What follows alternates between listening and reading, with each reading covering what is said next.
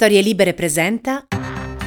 Buongiorno e ben trovati in questo nuovo appuntamento di Quarto Potere, la rassegna stampa di Storie Libere, martedì 19 aprile 2022, come sempre in voce Massimiliano Coccia e come sempre andremo a scoprire cosa ci riservano i giornali che troverete questa mattina in edicola. Una puntata speciale questa perché nella seconda parte della nostra rassegna eh, lasceremo voce e spazio ad una testimonianza eh, diretta raccolta proprio durante il giorno eh, di Pasqua. Sarà la voce di padre Enzo Fortunato, francescano e giornalista in missione a Kiev che ci racconterà cosa ha visto il giorno di Pasqua e nei giorni immediatamente precedenti a Kiev e nei dintorni della capitale ucraina. Una testimonianza di grande valore che vuole essere anche una testimonianza viva di come un pezzo del nostro paese eh, si sta mobilitando e si è mobilitato costantemente eh, per portare aiuti, eh, solidarietà e eh, vicinanza al popolo ucraino. E quindi tra qualche minuto dopo la lettura dei giornali andremo ad ascoltare la voce di eh, padre Enzo Fortunato. Ma tornando invece alle prime pagine e ai titoli, è un po' diciamo il racconto della rappresentazione plastica di quello che sta avvenendo in questi giorni perché nei giorni in cui non eravamo collegati ovviamente il piano della doppia escalation da un lato il Donbass e dall'altro l'attacco ad est quindi i missili che nella giornata di ieri sono piombati su Leopoli rappresentano il nuovo fronte della tattica di Vladimir Putin e questo fronte viene raccontato oggi dai giornali italiani in evidenza. Il Corriere della Sera eh, titola Strage a Leopoli, attacco ad est, la Repubblica, la doppia battaglia e la stampa Donbass, ultimo atto. E perché insieme Repubblica e stampa titolano con la stessa matrice perché insieme all'attacco ad est che abbiamo visto nell'arco di questi giorni eh, vi è anche appunto la battaglia eh, finale per prendere il Donbass, una battaglia che si annuncia estremamente eh, cruenta. Il presidente Zelensky eh, nella giornata di sabato, lo ha ribadito anche nel giorno di Pasqua, ha chiesto nuovamente un incremento delle forniture militari e questa eh, diciamo, vicenda si unisce anche alla uh, drammatica resistenza delle truppe eh, ucraine a Mariupol.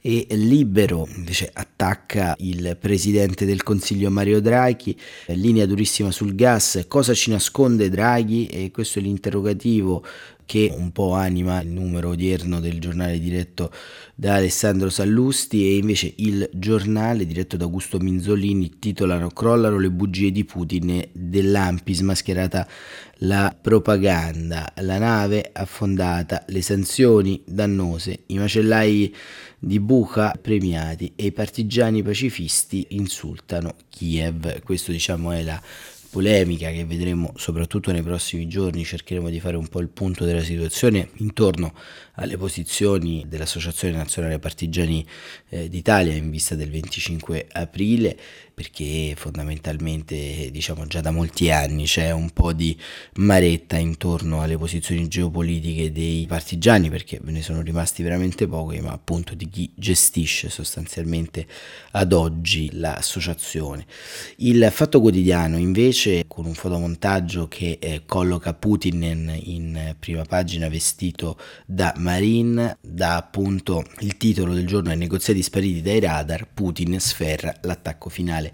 La verità invece torna sul Covid, abbiamo il piano anti-Covid, peccato non serva per il Covid, il documento che lascia interdetti il tempo, Draghi sempre più isolato, il messaggero Russia, aiuti alle aziende italiane. E al centro pagina c'è la notizia che sono stati premiati i massacratori di Bucha e vedremo come sono stati insigniti da Vladimir Putin di una medaglia al valore, cosa diciamo abituale per il RAS del Cremlino e il sole 24 ore Covid, calo reddito più forte al nord, il resto del Carlino Putin scatena le truppe ad est, l'inferno, il mattino Russia, economia al collasso. Il riformista la rese follia, ok, e parlare di bomba atomica e realpolitik, questo è l'interrogativo di Piero Sansonetti nel suo editoriale e domani la provocazione di Putin, premi ai criminali di Buca e missili anche su Leopoli e il manifesto titola sempre su questo argomento Orrificenze con appunto la foto dei sacchi neri con i cadaveri eh, degli ucraini a Buca.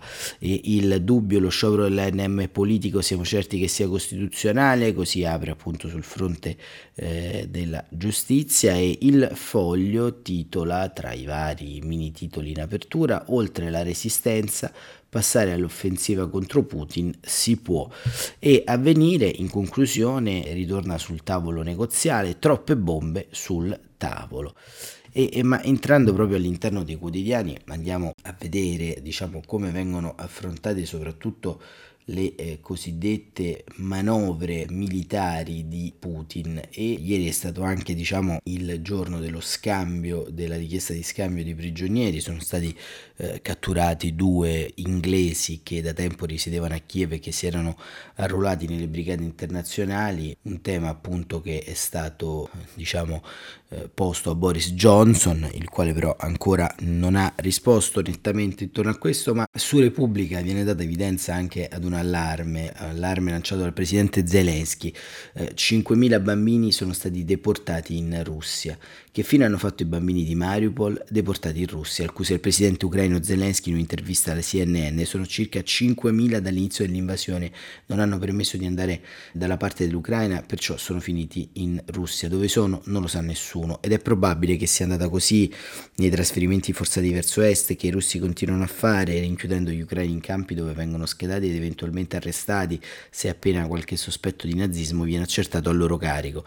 L'esercito russo ha portato via 150 bambini da Mariupol e li ha portati nel Donetsk occupato e nel Tangargov russo, ha denunciato ieri Ola Skripnik, responsabile dell'Organizzazione per i diritti umani della Crimea. Secondo l'attivista, 100 di questi bambini erano ricoverati in ospedale o in quello che ne resta. Molti sono orfani, avendo perso i genitori nei bombardamenti o nelle estreme condizioni di vita di Mariupol, dove si muore addirittura di fame.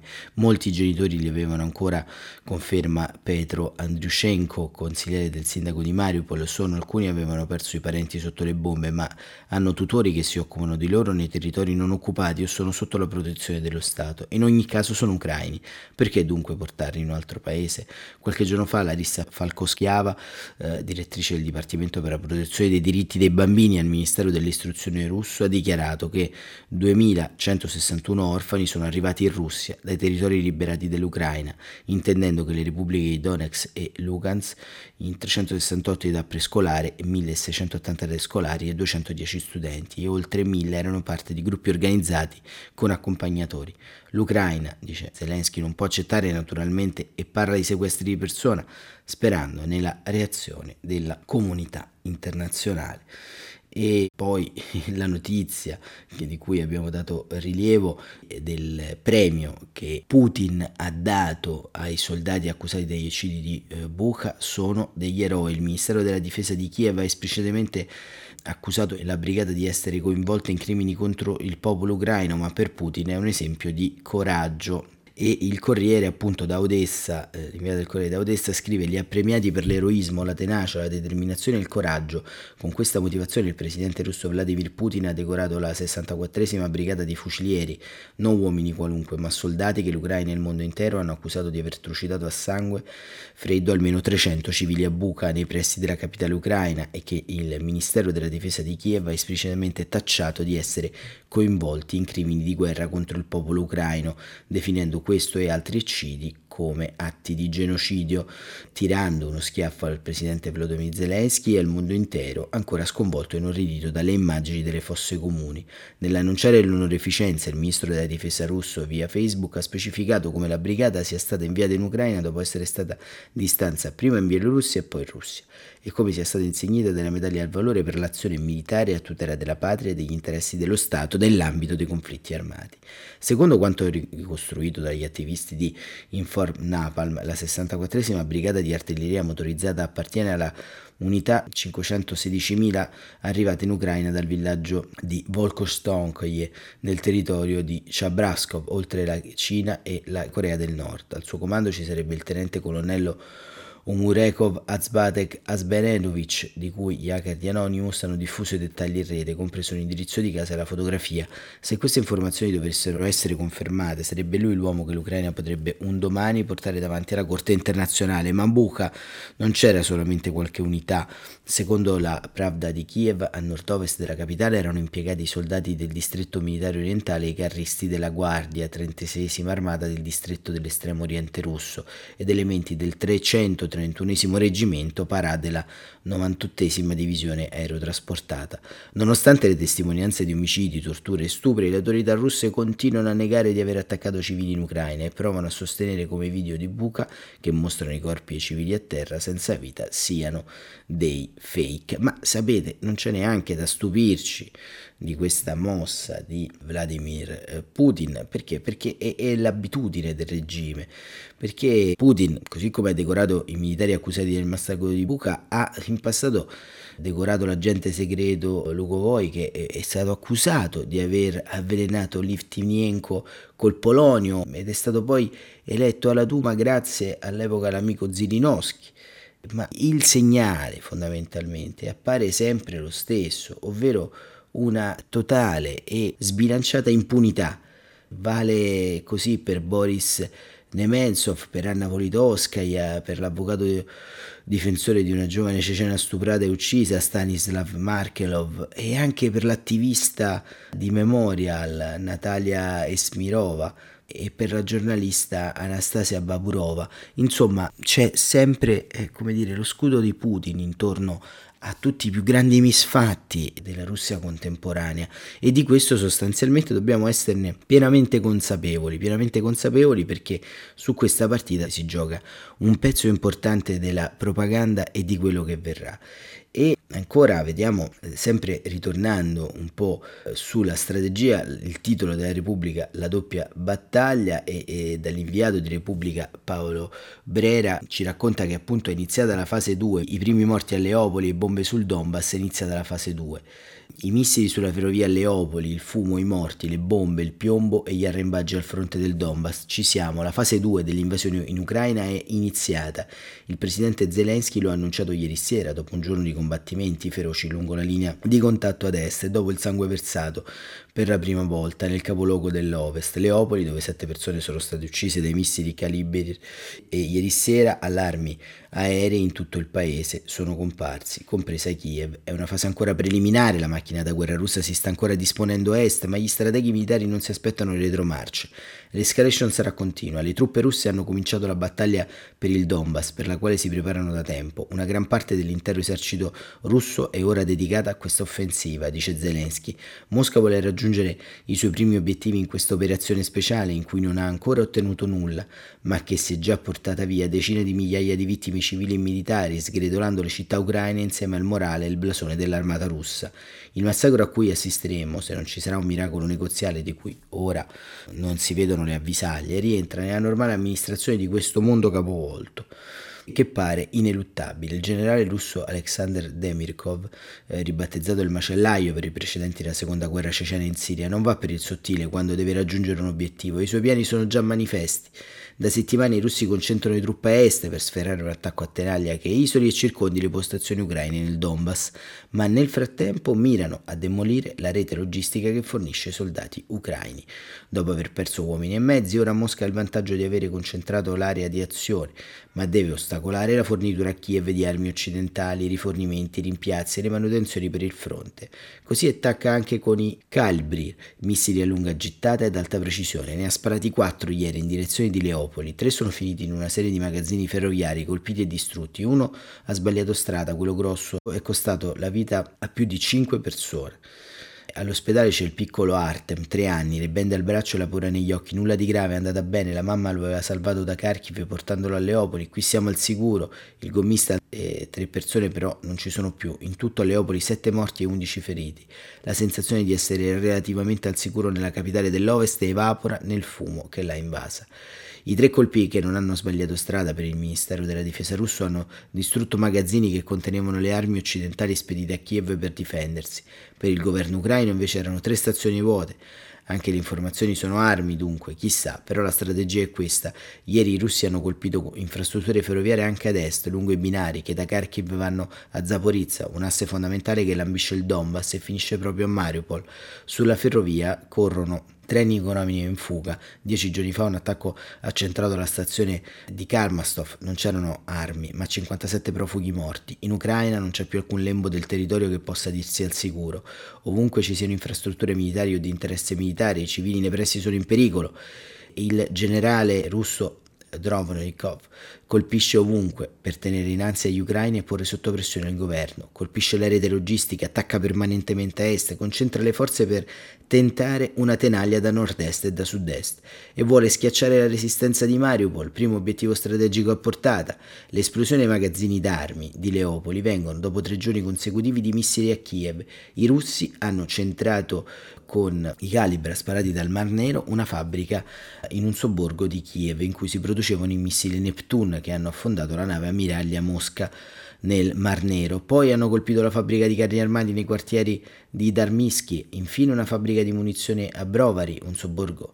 Kiev ha sempre minimizzato, non dà informazioni e chiede ai residenti di mantenere il silenzio. Nei mesi precedenti la guerra, parte dell'industria bellica è stata occultata, svuotando gli obiettivi più evidenti e nessuno deve sapere cosa sia stato davvero colpito. E questo diciamo è il racconto di Paolo Brera che ci fa un po' reso conto della giornata di ieri quando si è persa la cosiddetta eh, immunità di Leopoli e questa diciamo eh, immunità di Leopoli la consegna anche qui nel novero delle città martiri dell'Ucraina. Ma insomma il momento eh, appare molto delicato e diciamo il complesso panorama geopolitico anche in Europa non aiuta.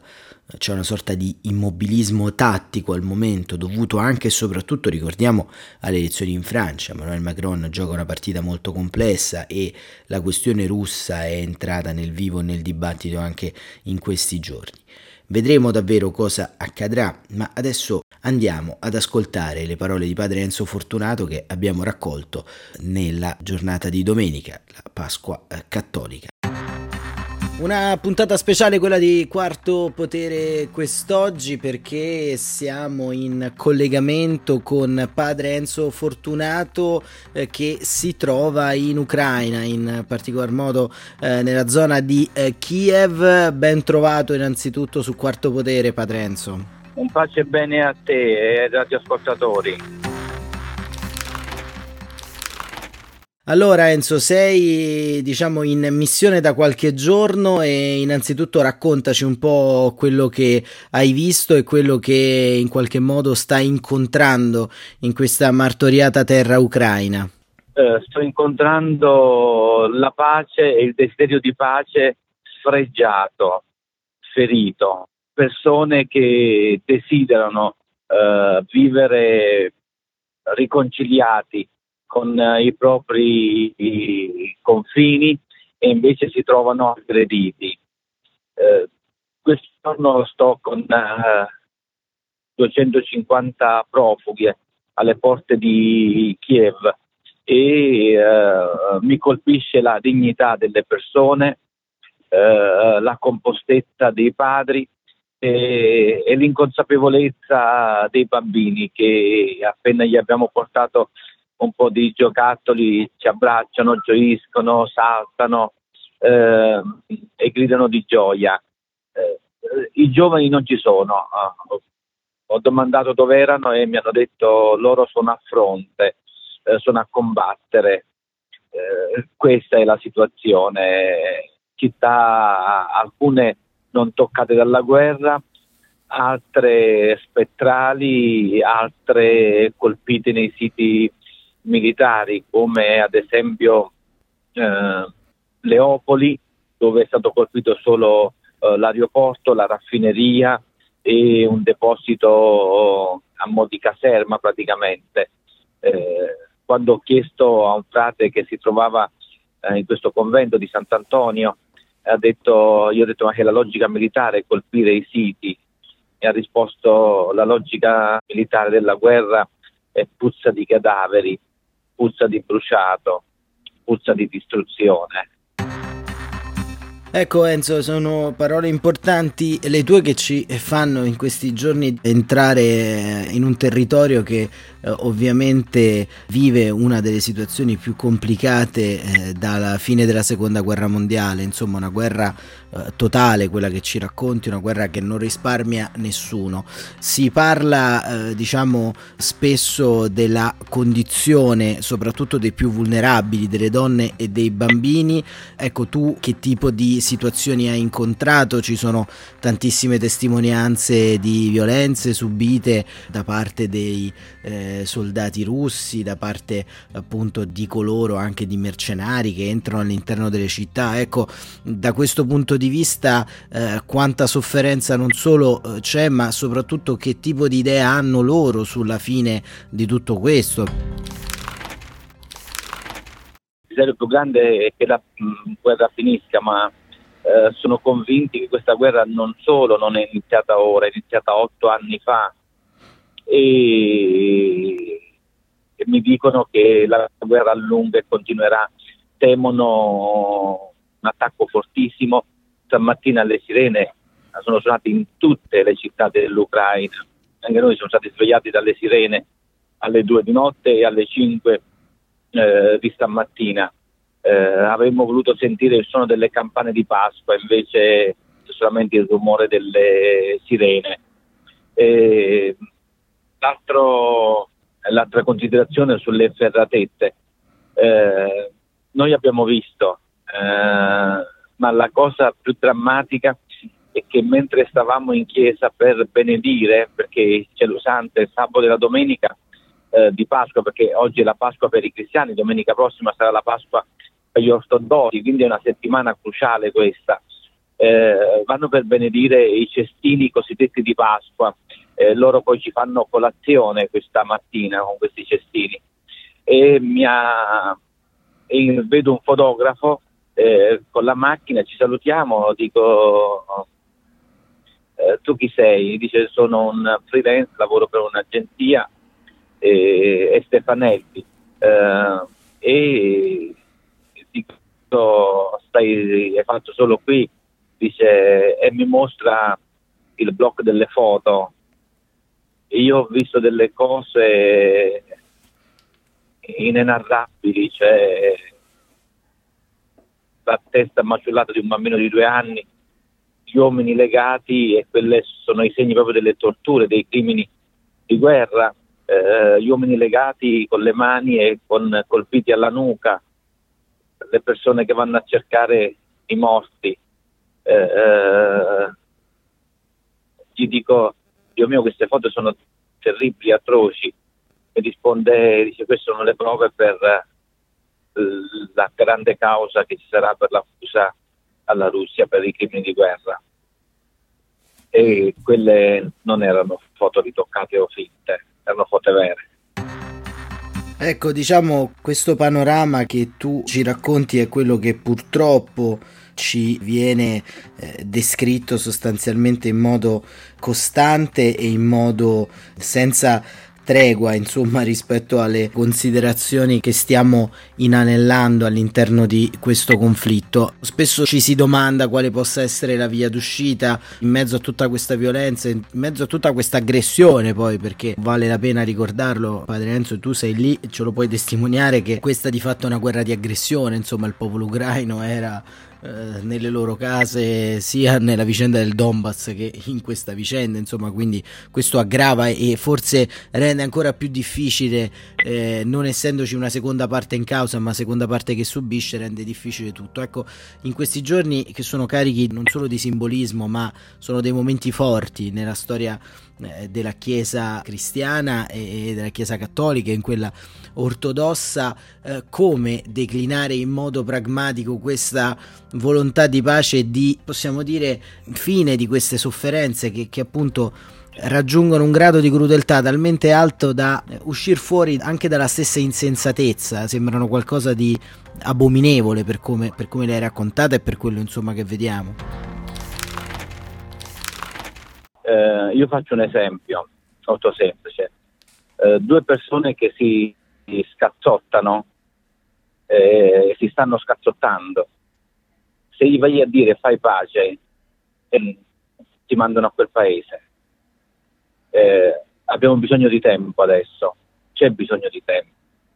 E credo che chiedere a, a, agli ucraini adesso eh, di fare pace eh, sia farsi mandare a quel paese. Eh, noi come pastori, come sacerdoti, come francescani abbiamo sicuramente il dovere di dirlo. Io ci ho provato, eh, parlavo con uh, i sindaci, mi sono fatto un po' uh, una mappa di quello che stanno facendo i sindaci de- delle città perché questo nessuno, questo nessuno lo dice.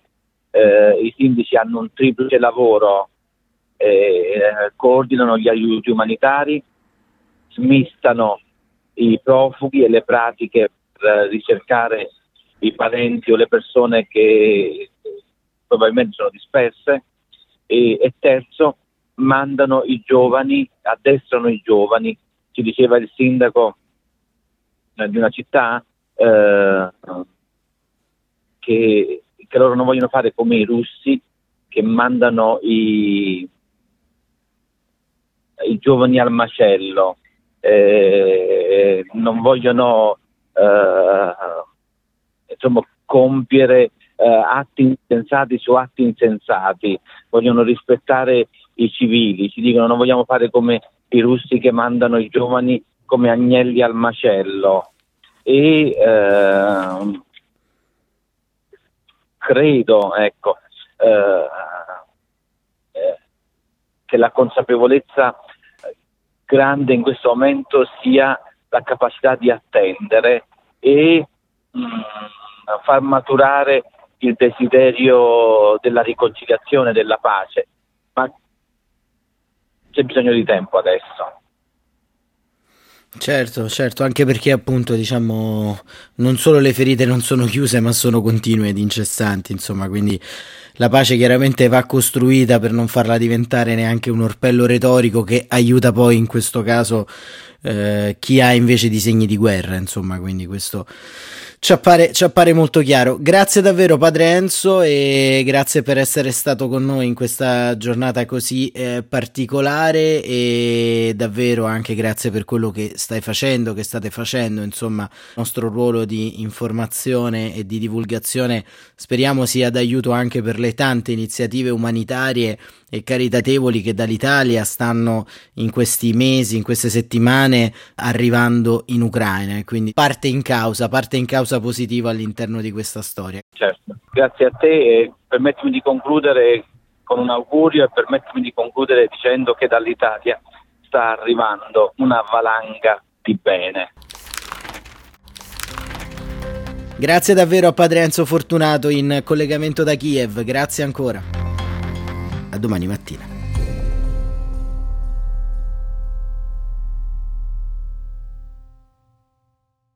Una produzione storielibere.fm di Gianandrea Cerone e Rossana De Michele. Coordinamento editoriale Guido Guenci.